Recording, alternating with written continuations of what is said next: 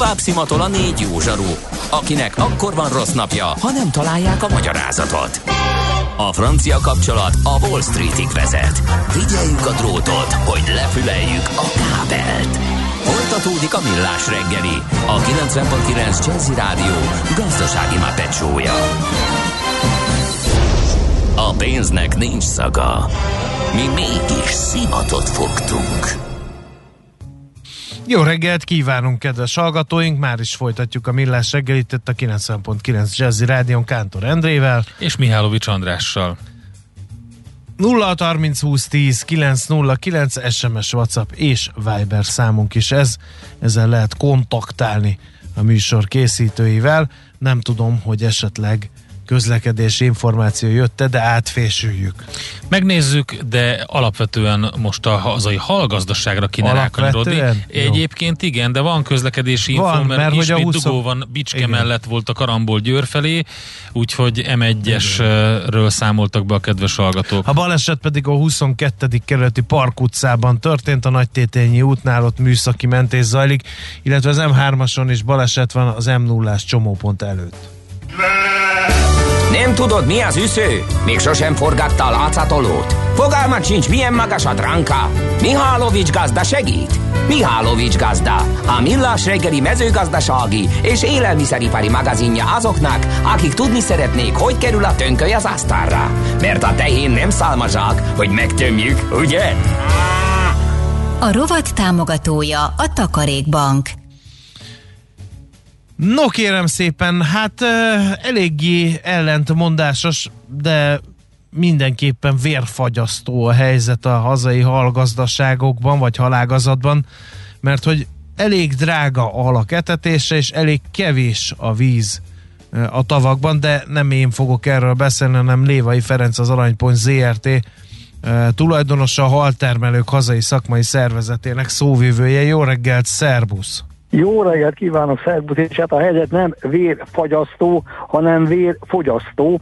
Vérfagyasztónak is hívhatjuk éppen, ha a helyzetünket nézzük, de hát ez sajnos a vérünket fogyasztja ez a Igen. időjárás, hiszen ellentétben a hazai ágazat többségével, akik több-kevesebb aszálykát mindenki elszenvedett, tehát azért egy növénynek van menekülési útja, mert hát egy kicsit leengedi a leveleit, és mélyebben vannak a gyökerei, hát egy halnak nincs. Ha elfogyott a víz a hátáról, az mese nincs, akkor bizony el kell pusztulnia, lévén, hogy kopoltyúval nem tud a nyomorúztam eh, oxigénhez jutni, és hát kiszállhat a bőre is. És ebben az évben sajnos ebből egy kicsivel több jutott, mint szerettük volna. Már a tél is hosszú kezdődött, hiszen mindenki számára világos volt, hogy nincs téli csapadék, nincs szépen be szivárgó, lassú hóolvadás, nincs fagy, ami majd fut a víz lefelé, és megtölti a Dunántúli zöldzálogát a stavakat, és hát nincs hozzá tavaszi csapadék sem, mert amikor már megjött az a kevéske is, amit a jó Isten ide rendelt ebbe a medencébe, akkor bizony már a vegetáció bőszen eh, kibújtatta a fejét, és mindenütt megfogta azt a néhány milliméter vizet, ami megpróbált volna lefele fújni a halastavak felé. Ezért aztán úgy kezdtünk, hogy bizony amikor elindult volna a szezon, addigra volt egy rendkívül hideg, szeles, eh, nyomorult tavaszunk, ami még eső se volt. Hát így indult az év, és hát a folytatás se volt sokkal jobb, illetve hát a termesztő időjárás, meg ezt a csapadék hiányt ugye megoldotta azzal a boldogságos jóisten minden titok tudója, hogy hát ránk keresztett egy kis Afrikát, száraz, rendkívül meleg nyarat, és hát ebben a száraz meleg nyárban naponta másfél-két centiméternyi vízünk párolgott el. Nem csak nekünk a Balatonnak épp mint a Velencei tónak, a szerencsésebbek, például a tiszántúli tógazdaságok a meglévő ö, ellátó rendszerekből nyugati főcsatorna, keleti, hála a jó Istennek, hogy őseink nem csak vezették a vizet, hanem legalább Magyarország egy részén arról is gondoskodtak, hogy oda lehessen vezetni és öntözni, vagy vizet ellátni lehessen. Ezek a régi megépült a 70-es évek főcsatornái maradjogóan funkcionálnak, és hát el tudják látni a Tiszántúli halastavak jó részét. Ők nem annyira kitettek, mint amennyire mondjuk a Dunán túl, ahol a csapadékon kívül szinte sehol nincs más megoldása a halastavak feltöltésének. Hát ugye azt mondaná az egyszeri ember, hogy de hát borzasztó nyár volt, mert rendben itt voltak ezek a kánikula időszakok, de hát tele volt zivatarokkal, tele volt hirtelen záporokkal, ez nem volt akkor elég? orszáraz a talaj, ahogy leesett egy milliméter csapadék, abban a pillanatban felszippantották a növények, vagy vitte tovább a hőség. Sajnos nem volt ez elég, az az igazán jó csapadék, a, a amikor vagy a fagyon le tud futni a csapadék, vagy pedig még nincs vegetáció, és megtelnek ezek a felső talajrétegek vízzel. De most a felső talajréteg 60 centig porszáraz volt, nem volt az a víz, ami futott volna a tetején, és lett volna annyi, hogy megy. Az idén nem voltak villámárvizek, de sajnos a klímaváltozás hatását mi nagyon durván érezzük, mert ami jön csapadék, az is úgy jön, hogy sávokba, hatalmas intenzitással, és ha ne adj Isten, annyi jönne, hogy nem bírja el a föld azonnal meginni, akkor bizony hatalmas árvizeket tudok. Tavaly például kb. 200 hektárnyi területünk szenvedett elképesztő kárt, gátak szakadtak el, halak mentek szét, tavak rombolódtak le Baranyába és Somogyba. Hát az idén még ez se volt, mert annyi csapadék sért, hogy földöltöttük volna őket. Aztán egy másik probléma is van, ez pedig a takarmányozás. Talán nem is nagyon sokan tudják azt, hogy a takarmányozni kell a halakat, ez mi módon és mivel történik, ez érdekes lehet. Sokan azt gondolják, hogy ott a hínár hajtásokat, meg náthajtásokat csipegetik a pontyok, és abból nőnek ilyen szép nagyra, hogy aztán legyen mi a, mit tenni a karácsonyi halászlébe. Egyébként abból is, tehát a halnak pont egy óriási előnye mondjuk a broiler csirkével szemben, hogy a testtömegét, amit sajnos két, illetve három év alatt épít föl ellentétben mondjuk a broiler csirke 35 napjával, igen, a tojásból 35 nap alatt lesz másfél kiló csirke, hát Hát na, ő is hát, egy hús. Na most a hal az úgy épül föl, hogy a, a vízben lévő alsóvrendű rákocskákból, ezekből a cikloxokból, dafniából, kis ugráló vízi élőlényekből, meg az iszabban lévő szúnyoglárvákból, enyhiteuszokból és mindenféle férgecskékből építi fel a testét, és persze mindent, amit még talál, vízbe hullott rovat, hinármagot, minden más megeszik, és ehhez adjuk hozzá mi a szénhidrátot, a kenyeret, ha ezt most húsnak hívjuk, a kenyeret adjuk hozzá gabona neműeket etetve, tehát ezzel értem a, a kritikálét, a búzát, az árpát, nagyon kismértékben a kukoricát. Hát ezeknek a körülbelül 50-50 százalékat, tehát egy kiló alhúshoz a fehérjét megtermeli maga a tó, és ez egy fantasztikus dolog, hiszen a halhús aminósak garnitúrái teljes értékűek, vitaminok, ásványicsók, minden beépül a halhúsba, egyrészt a lassú testépítés, másrészt pedig a természetes táplálékoknak követke, köszönhetően. A hozzáadott kenyér pedig ugye ezek a gabonaneműek, ezek teljesen normális étkezési minőségűek, vagy takarmánygabona minőségűek, és hát így épül fel a halus. Na most ez a második, a kenyér lett egy kicsit most drága, hiszen átlagban 40-70 százalékos drágultak a gabona neműek, még az árpa úgy tűnt, hogy biztató, és hát elég jó hozamok is voltak belőle, csak azért figyeljük ádázó mi haltermelők, hogy mi lesz a földeken, hiszen szoros pórázon vagyunk, ha ott rossz. Haló! Pont Elvesztettük elvesztettük sajnos Lévai Ferencet. Gyorsan Meg vagyok. Igen, most, most, igen. már, Szó, most már itt na, van. Szóval, Tehát itt vagyunk. ott tartottunk, hogy nagyon figyelitek, hogy mit mondanak a gazdák a szántóföldeken. Hát igen, az a 40-70 szájkos takarmány áremelés nagyon nem használt. És még egy jelenséget hadd mondjak el, ami szintén természeti jelenség. Természetes, hogy amikor az ország vízterületének jó része a kis vízfolyások kiapadtak, és semmi nincs, ahol a vízhez kötött életű állatok, vidrák, hódok, a madarak éljenek, akkor minden koncentrálódik oda, ahol van még víz. És amikor a 40 hektáros tó közepén a 60 centis vízbe gábo, gázolnak a, a nagykócsarok, kapaszkodj meg még a gulyák is, mert nem talál még odakint békát, békát se magának, meg pockot se, hát honnan találna, akkor minden rázódult a nyomorult halastavakra, és minden ott pusztított, ahol a hal védtelen módon nem, hogy a kevés víz bosszantotta a kevés természetes táplálék, hanem még az is, hogy nem hagyták békén a madarak. Úgyhogy ha van hét csapás, akkor mind a hetet megkaptuk az idén a természettől, és hát most hat panaszkodjak, és mondjuk egy kis reményünk is van talán. Képzeljétek el, hogy a mezőgazdaság az Európai Unióban, és ez nem Magyarország csak, mindenütt úgy működik, hogy valamilyen szintű támogatást rendelnek hozzá, hiszen az időjárási anomáliákat, a, a sajnos a szakember utánpótlást, vagy egyetem munkaerő utánpótlást, az élelmezés biztonságát mindenütt a világon támogatják. Tehát meg van határozva, mondjuk egy hektár divós kap 120 ezer forintot hektáronként, egy hektár szőlő mondjuk 140 ezer, egy hektár gabona nemű az mondjuk 60-70 ezeret, ehhez még jönnek... De még a legelősök is kapnak.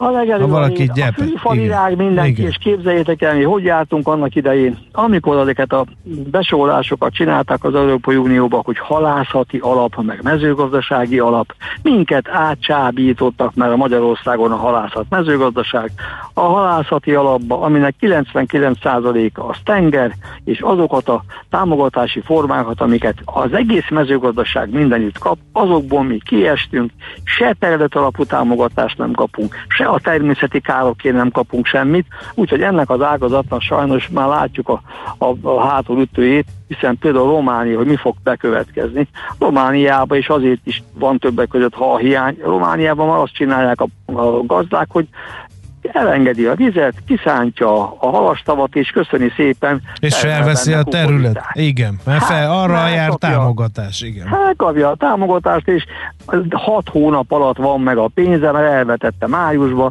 aztán már ott is van a kukoricára novemberben a bukszájába, vagy a repcé, vagy bármi másé, és hát elindult ez az eróziós folyamat nálunk is.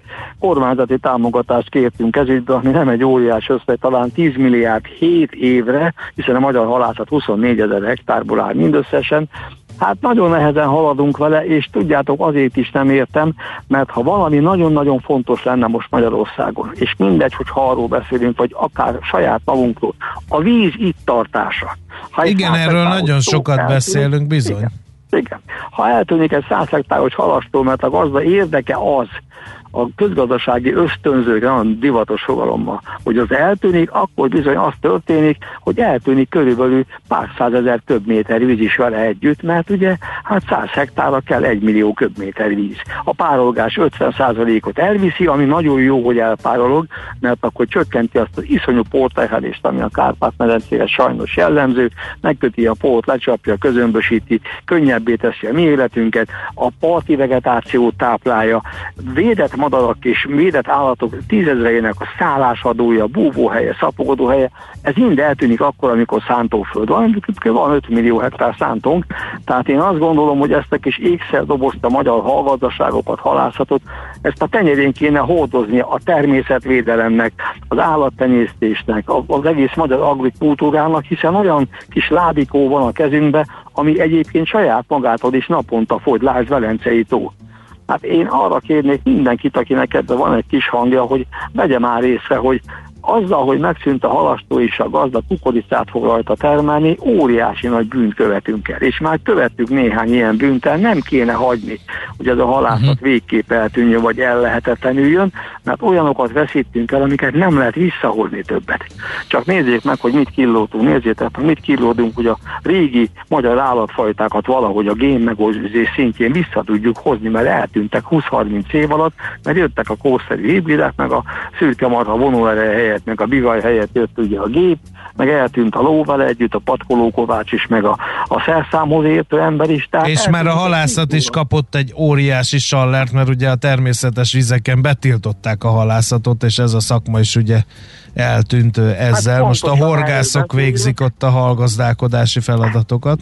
Hát pontosan erről beszélünk, aztán ugye csak egy számot hadd mondjak, csak a Tiszató területén ma több halász van, mint valaha is volt, mert speciális módon az elszaporodó törpehalcsát, hiszen nem fogták meg az anyját a halászok annak idején, tehát mit csinált? Szaporodott, 7-800 mázsa, 5-8-10 cm-es rendkívül nagy károkat okozó törpehalcsát kell kifogni, mert egyébként nem lenne élettel a nemes halaknak. A halászat legalább annyira fontos az állományszabályozás, a folyamatok megfigyelése, az alakítás szempontjából, mint hogy gazdasági tevékenység volt. Nem az, azt meg is értettük. A Magyar Horgász Szövetség és a Magyar Horgászok tiszteletre méltó és hatalmas tábor, de nagyon fontos dolog. Nekem is az, és mindenki érti is ezt, hiszen a magyar haltermelés mintegy 33%-át a horgász egyesületek veszik meg, de azt is figyelembe kell venni, hogy minden, amit a természet átalakítás során elkövettünk, csak folyamatos karbantartással működik. Nem lehet ivadékot várni a gátak közé szögított folyóktól, nem lehet elvárni egészséges halszerkezetet, ahol nem működik a háló szereptív jellege, és amatőrök végzik a, a, a halászattal kapcsolatos tényeket, vagy a halfaj szerket alakítását. Tehát ez, ez, ez most hála Istennek, ez a fele most jó úton van, hiszen a Magyar Országos Horgász Szövetség és a, a Haltermelők Szövetsége soha nem volt ilyen ilyen egy pályán, és ennyire nem értek. Na, ez örömmel hallom. Most ezt én is örömmel hallom, és örülök is neki, mert, mert az, a MOHOSZ utolsó tíz éve az arról szólt, hogy hogy találja meg a legjobb szakmai kompromisszumokat.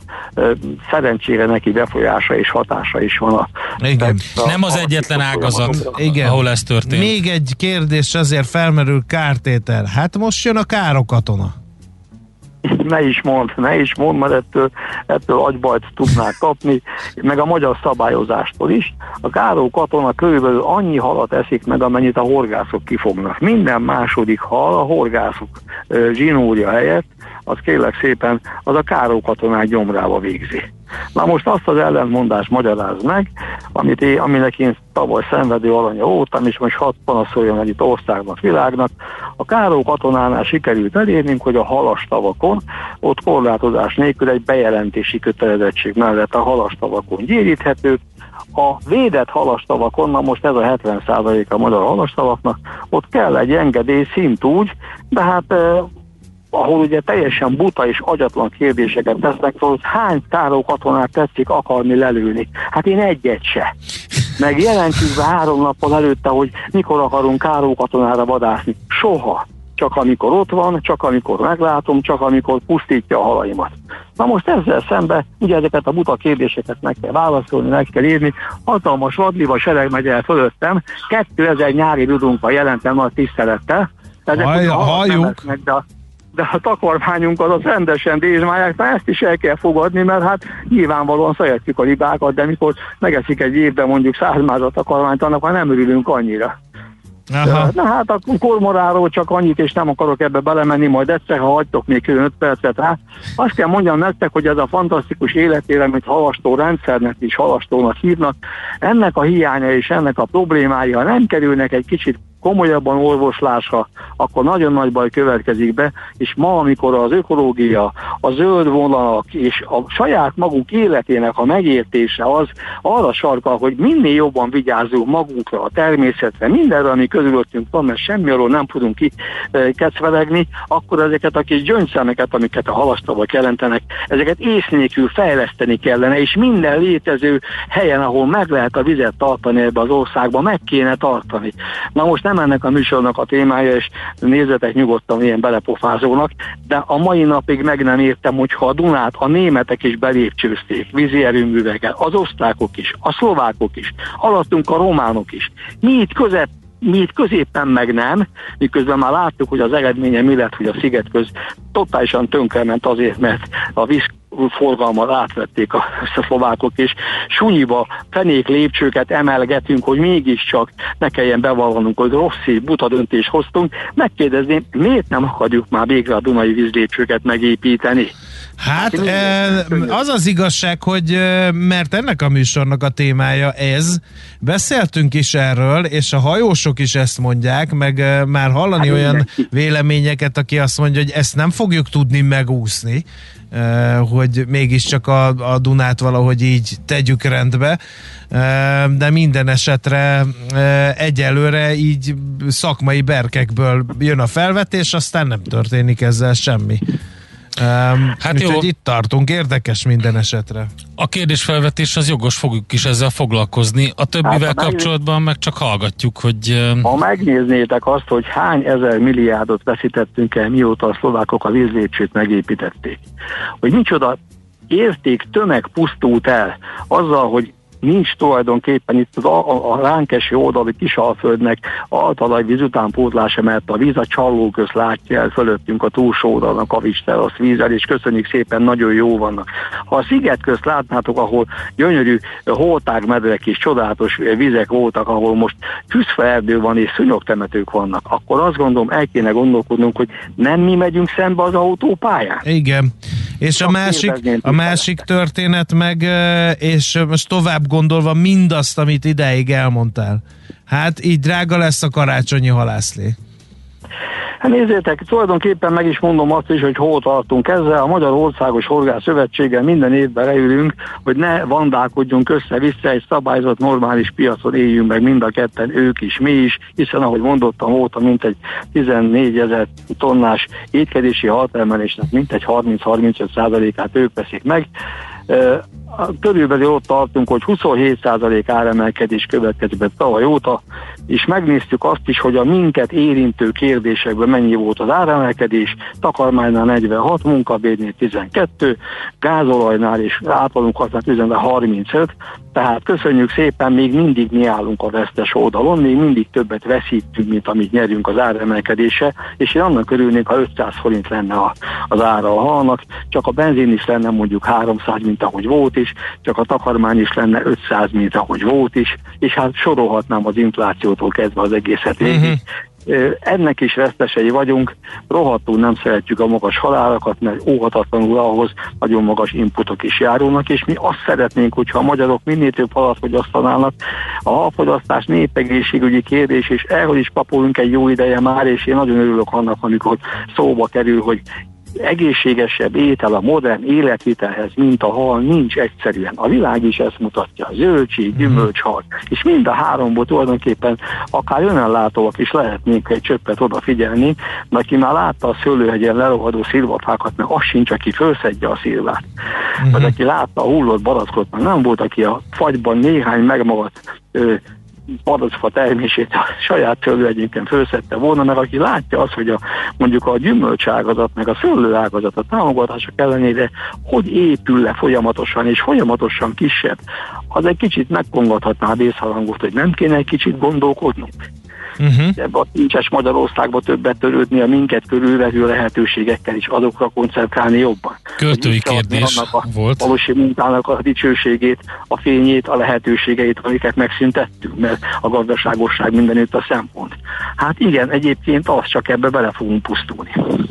No, nem így akartam befejezni természetesen, magadjunk a halastóra. Magyarul 27%-nál nem emelünk több állat, erre letettük a nagy esküt, és még egyet, addig nem adunk exportra egy kiló halat se, amíg a belföldi piacon mindenki nincs ellátva. Lesz karácsonyra a megszokotthoz megszokott bőséggel magyar hal, semmiféle import nem fog beérkezni, nincs honnan, egész Európának nincs hala, és minden alatt el tudnánk adni 70-80 forintért drágábban ma Romániába vagy Németországba. Nem tesszük ezt, mert azt mondjuk, hogy több nap, mint kolbász, és amikor tavaly előtt az állam éppen intervencióval segített a Covid miatt bennünket, azt nem felejtettük el, meg azt, hogy levitték az áfát, tehát mi is önmérséklődünk az idén, és ezt meg kell úsznunk valahogy, és bízunk egy következő jó évbe, éve, sok vízzel, olcsó gabonával, és hát sok jó magyar halfogyasztóval. Legyen. Na jó, így végszónak azért mégiscsak jobb, mint a beszélgetés egész hangulata, úgyhogy nagyon szépen köszönjük, és mi más tehetnénk uh, hal barátokként, mint hogy drukkolunk, hogy jöjjön az eső. Itt már kicsit szemetel, de hogy nagy eső ebből se lesz, az biztos. Úgyhogy köszönjük szépen, hogy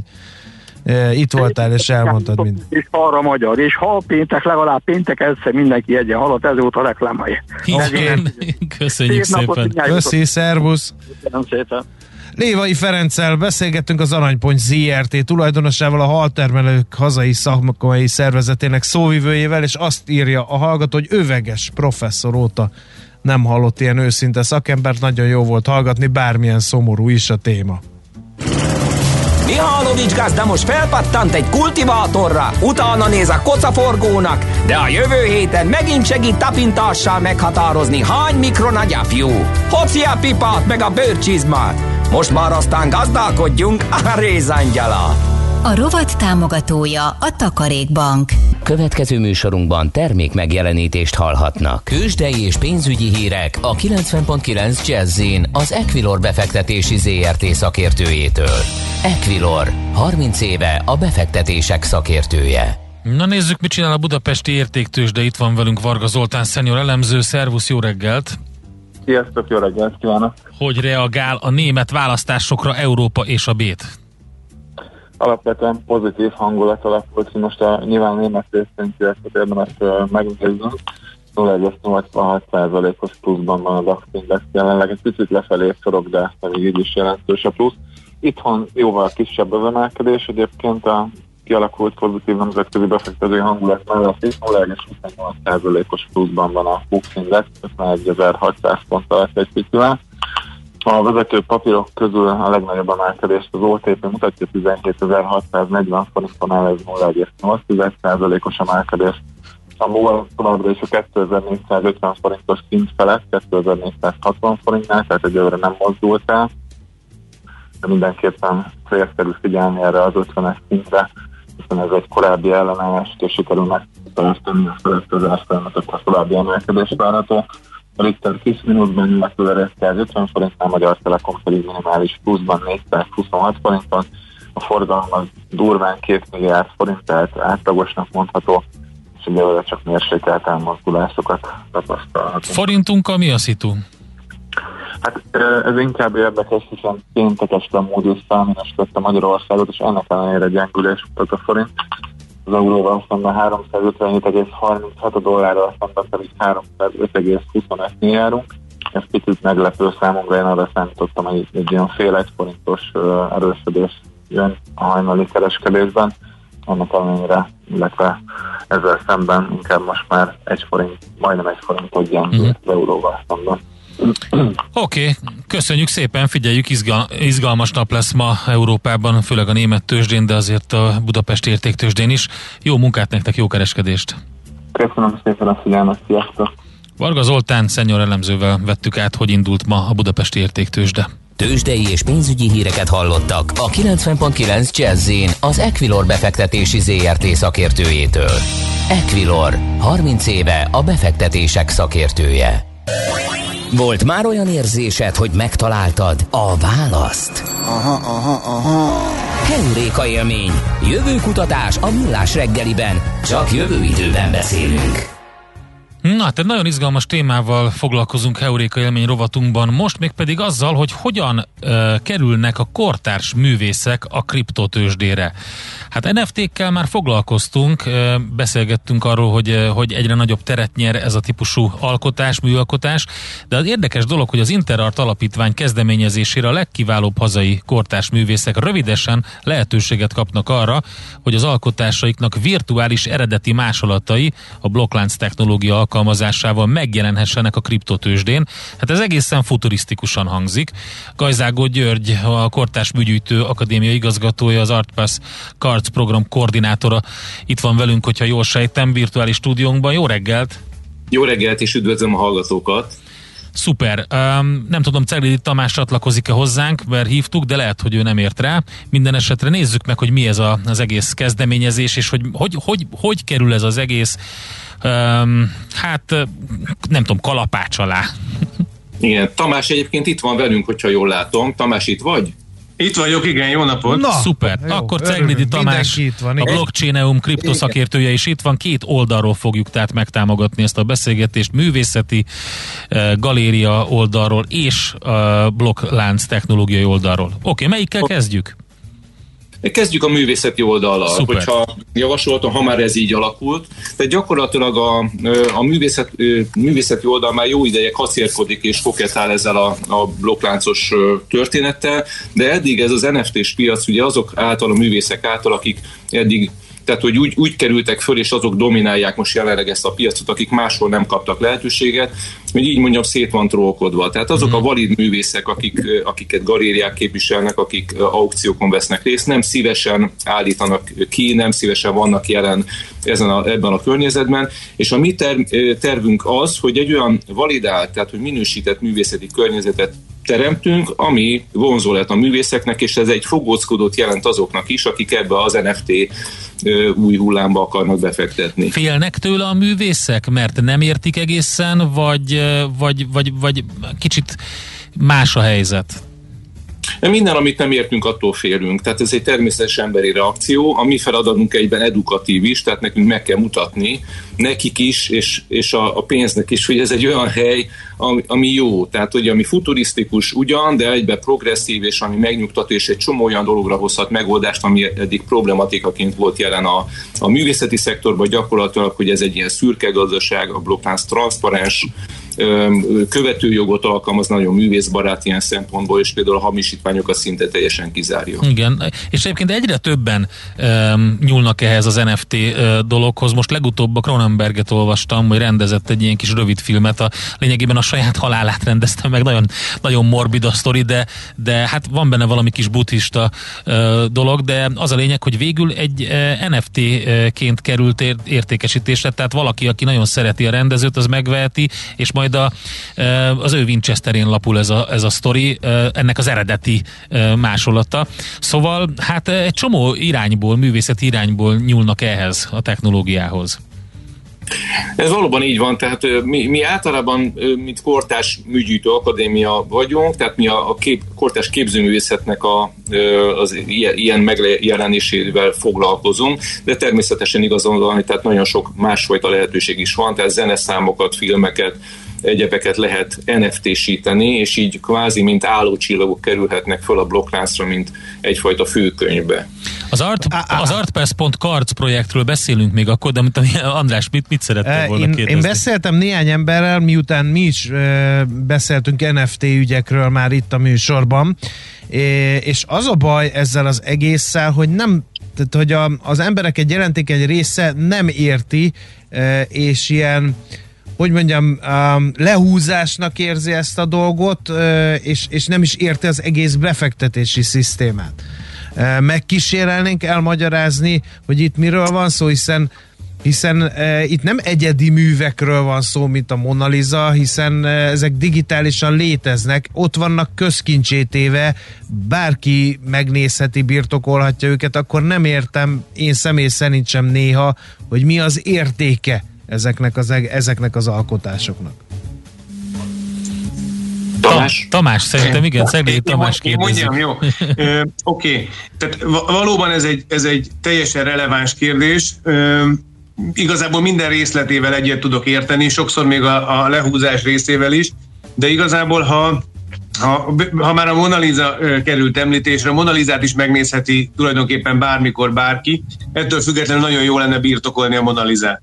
Valószínűleg nem fogjuk tudni birtokolni a Mona az NFT-ket pedig egyelőre elképzelhető, hogy tudjuk. Az egyediségével kapcsolatban pedig az egy döntés kérdése, Te, lehet teljesen egyedi a mű, és gyakorlatilag pontosan ez a, ez, ez a probléma jelenleg, és emiatt nem csak a művészek nem tudnak mit kezdeni vele, hanem gyakorlatilag egy kicsit a kriptopiac sem tud mit kezdeni vele. Ugye a kriptogorillákból és mindenféle automatikusan generált NFT-kből valóban már mindenkinek egy kicsit elege van, és itt az igazi funkciók nem is nagyon voltak meg. Most, ahol, ahol tart a piac, az valahol a közösségépítés és a momentumoknak a, a, a befagyasztása és, és elraktározásánál, de amiről mi beszélünk, az pedig már, már egy lépéssel ezen is túllép, ahol tényleg virtuálisan szeretnénk tulajdonképpen eltárolni, és, és még egyszer értékesíteni, közösséget építve adott esetben ugyanazt a művet.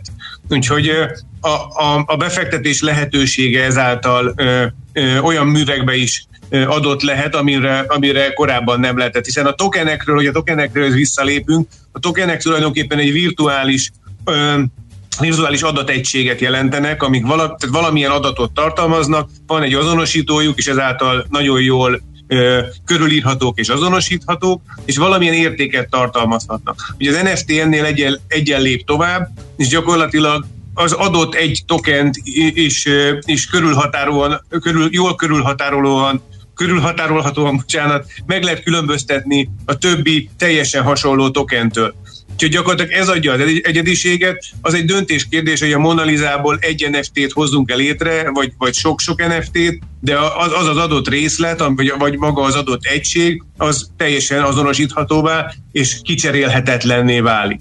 Uh-huh. Ez adja az értékét. Igen, és ugye, mint a, a legtöbb ilyen esetben azt mondhatod, hogy a, a trollkodás, vagy úgy fogalmazhatok, hogy a trollkodásból van elege mindenkinek, meg a, ebből a túlburjánzásból, de hogyha megfigyeljük a, ezt a hát internetes kultúrának fogom nevezni, de, de csak azért, mert hirtelen nincs jobb szó rá, akkor ez erre jellemző, hogy hirtelen elszabadul a pokol, mindenki mindenfélét csinál, tehát teljes entrópikus szituáció alakul ki, és utána szépen lassan egy mederbe kerülnek ezek a dolgok. Ahogy te mondtad, a funkciójukat is megkapják valójában ezek a, ezek a non-fungible tokenek, és tényleg ki tudjuk használni azt, amiért ez jó. Hát most van minden, a gorilláktól kezdve mindenig, de aztán utána szépen ez, ez med, mederbe kerül valamilyen szinten, és én értem azt, hogy, hogy egy teljesen azonosítható műnél tudjuk, hogy ki a tulajdonos, tudjuk, hogy az eredeti az övé, és azt utána tudja értékesíteni. Gondolom az artpass.cards projekt ez erre próbál ráúszni.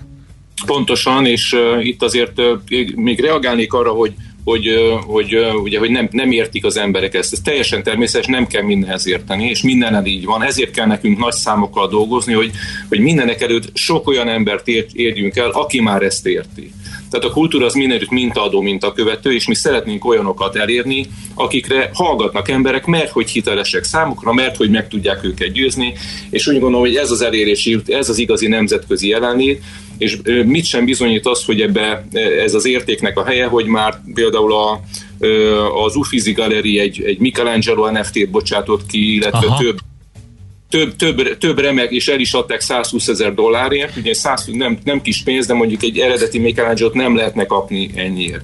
Tehát nem csak hozzáférhetőbbé teszik ezt a, tehát magát a művészetet, hanem hanem, hanem ugye demokratizálják is. Demokratizálják és validálják. Szerintem ez volt egy nagyon jó, amit, amit mondtál. Tehát, hogyha, hogyha belegondolunk, akkor Jackson Pollockot sem érti mindenki, vagy, vagy, vagy, vagy Andy Warhol sem érti mindenki, sőt azt mondják, hogy hát most egymás mellé rakott négy fotót, kicsit beszínezte Ezt őket, és akkor csinálni. ennyi. Igen, de, Igen. Én, de, de én nem, nem erre gondoltam elsősorban. Nyilván a művészet, a művész és a befogadó eltávolodása az egy kortünet, ez, ez, ez oké. Okay. Én azt nem ér, vagy, vagy um, azt nem értem igazából, hogy, hogy elmegyek egy árverés, és ha értem a művészt, ha nem, ha befektetőként vásárolok, ha azért, mert tetszik, valamit megfoghatok, és hazavihetek, és ezt kiakaszthatom a falamra, és el tudok dicse, dicsekedni a barátaimnak, hogy nézzétek meg, egy korai Kántor Endre lóg a falamon.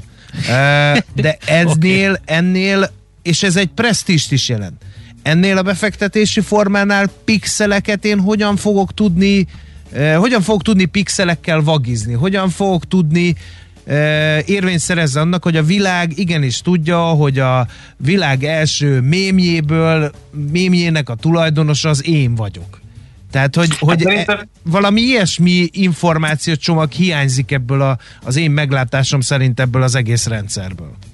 Szerintem még könnyebben tudsz vele vagizni, hiszen gyakorlatilag itt teljesen publikusan elérhető galériák vannak, és az, hogy ez egy nem a faladon lóg és, és pixeles, hát erre nem tudok más mondani, mint hogy a világ változik, gyakorlatilag visszafűzve arra, hogy, hogy nem csak a művészetet nem kell megértenünk, gyakorlatilag a technológiákat sem kell mélységében megértenünk, elég ha funkcionalitásában megértjük, hogy számunkra ez miért jó. Hiszen a, a, a blokklán, hagyjuk, hogy a blokkláncot nem érti még igazából a, a, az emberiség igen nagy százaléka, tulajdonképpen mondjuk, hogy száz százaléka. Az internetet sem értjük, hogy hogy működik, meg tulajdonképpen azt se tudjuk, hogy a villanykapcsolót, a fölkapcsoljuk, pontosan mi történik. Pontosan elég az, hogy ö, világos lesz. Itt is egy művész számára a funkcionalitás sokkal érdekesebb, hogy újfajta ö, piacokat nyithat magának, gyakorlatilag demokratizálja az elérését a művészetet szerető emberek felé, a saját közönsége felé, és tulajdonképpen közösséget tud ezáltal építeni. Az, hogy itt gyakorlatilag ERC 721-es vagy BEP 721-es tokenek vannak a háttérben, ez igazából szerintem teljesen indiferens. Uh-huh. Oké, okay, hogyan megy tovább az artpass.cards projekt? Mi történik? Jelenleg a, a projekt szervezési szinten áll, tehát gyakorlatilag semmi mást nem csinálunk, mint, mint már meglevő, kialakult olyan nemzetközi jó gyakorlatokat ötvözünk össze, amiből kijön egy, egy teljesen új entitás. Úgy mondom, ez egy, egyfajta kurátori munka is lehet, tehát a kurátorok ugye ezt csinálják, hogy egy házi azt mondja, hogy tehát hogy gyakorlatilag látszólag össze nem illő dolgokból összehoz egy karácsonyi ebédet. Tehát most jelenleg kurátorokat képzünk, kérünk fel, a, egy szingapúri fejlesztő csapattal vagyunk kapcsolatban, akik a blokkláncos technológiát fogják az eddigi tapasztalaték alapján a, a projekt mögé biztosítani, illetve a művészekkel is már tárgyásban vagyunk. Rövidesen összeáll az egész történet. Nagyon izgalmas, és a, a, a, volt egy mondat, egy félmondata, hogy a, ki, nem csak, hogy demokratizálja a művészeti piacot, hanem hogy kinyitja a kaput a magyar művészeknek, mert ez teljesen globálisan tud működni, ugye? Abszolút igen, és ez is a, a, a lényeg, tehát hogy Magyarország általában a kortás művészetre és a művészeti áramlatokra, mint mintakövető reagált legtöbbször. És úgy gondoljuk, hogy ez nagyon fontos lenne, hogy most mintaadók lehessünk, tehát áll az ászló, úgy gondolom, hogy nálunk van a labda, kitiltja meg, hogy ez a dolog ez globálisan elinduljon, és gyakorlatilag egy ilyen globális nemzetközi networköt akarunk csinálni, ebben vagyunk alapvetően más, mint például olyan művészeti portálok, mint az Artsy, amelyik, amelyik ugye nyitott volt eddig is, és demokratizáltnak mondta, mondta magát, hogy föl lehessen tölteni műtárgyakat. Ez viszont egy zárt csatornás, nagyon validált, transzparens és, és kurátori validáló munkával létrehozott művészeti network, ahol nem csak a művészek, hanem maguk a művészeti anyag is szűrve van, tehát sokszoros biztonságot jelent azoknak, akik ebbe egy fillér pénzt is szeretnének beletenni. Tehát, ha jól értem, akkor az a világon elsőként van, így, így fogalmazhatok a sajtóanyagban, hogy elsőként teremt globális és hitelesített informatikai környezetet a kortárs művészbrendek építéséhez. Így van, és itt a hitelesített az, az valóban nagyon fontos, ahogy Júri említette, ezt kiemelném még egyszer, hiszen az NFT-k világa is olyan, hogy elvileg bárki fölmehet és csinálhat magának, mintelhet egy, egy, egy NFT-t, kész a token, és gyakorlatilag onnantól kezdve bárki megveheti elvileg. Ez ugyanúgy elvileg, ugyanaz a fajta demokratizálás, mint a, a, amit a social médiából ismerünk, hogy elvileg elérhetek 7 milliárd embert, vagy 8 milliárdot, gyakorlatilag nem fogok. Tehát itt, itt gyakor, tehát a, a koncepciót kell nagyon jól kialakítani, validálni kell tudni a művészt, és utána pedig az egészet fel kell úgy építeni, hogy ez tényleg érdekes legyen és érdekeljen másokat. És itt, itt nagyon sok minden van a, a, az üzleti koncepció mellett, a technológia is ilyen szempontból érdekes, hiszen ahogy beszéltük az elején, a kriptogorillákra már, már rendelkezésre áll a technológia, az automatikusan generált ö, tartalmakkal, de itt, hogy tényleg egyedi tartalmakat kell tudni föltölteni, ö, ez valószínűleg nem, nem lehet, nem valószínűleg ez egészen biztosan nem lehet pont úgy kezelni. Persze, hát ugye nagyon jó példa volt a közösségi média, vagy a YouTube, ahol akkor gyakorlatilag bárkiből lehet tévés sztár, ugye, vagy, vagy dokumentumfilmes, és hát nem lesz bárkiből, hanem olyanokból lesz, akik ezt nagyon komoly szakmai szinten művelik, vagy ott van mögöttük egy, egy hálózat. Oké, okay, hát izgalmas nagyon, várjuk a fejleményeket. Um, mi lesz a hagyományos művészekkel? Ő nekik is digitalizálódni kell? Félve kérdezem. Igen, előbb-utóbb. Én úgy gondolom, hogy ez az egész szektor globálisan egy ilyen iparágasodási folyamatban van, tehát az, az art industry az kint már egy nagyon ismert fogalom, itt van még egy kicsit berzenkednek ellene, nem itt szükségszerűen a, te, a termelésről van szó, hanem inkább az, hogy fontos részei vagyunk a társadalomnak, hova tovább bizonyos nézetek szerint nem a gazdaságtól függ a kultúra, mint ahogy Magyarországon is jelenleg így van, hanem a kultúrára épül a gazdaság. Ez nem egy olyan bonyolult logika, tehát hogy a kreatív gondolkodás, ami az innováció alapja, a gazdaságnak az alapja.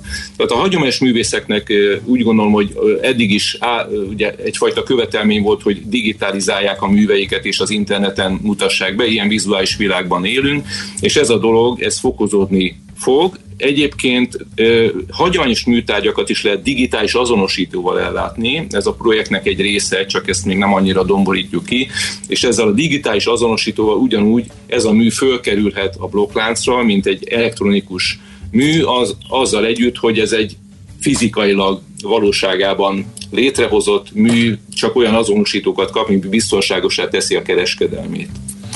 Hát ez nagyon előrelátó, és, és nagyon jó, az is validálja magát a művet. Oké, okay, ahogy vannak fejlemények, akkor beszélgetünk még egyszer, mert tényleg izgalmas a, a sztori. Köszönjük szépen, hogy itt voltatok velünk, és további Köszönjük. szép napot. Jó munkát kívánok. Köszönjük szépen. Köszönjük szépen.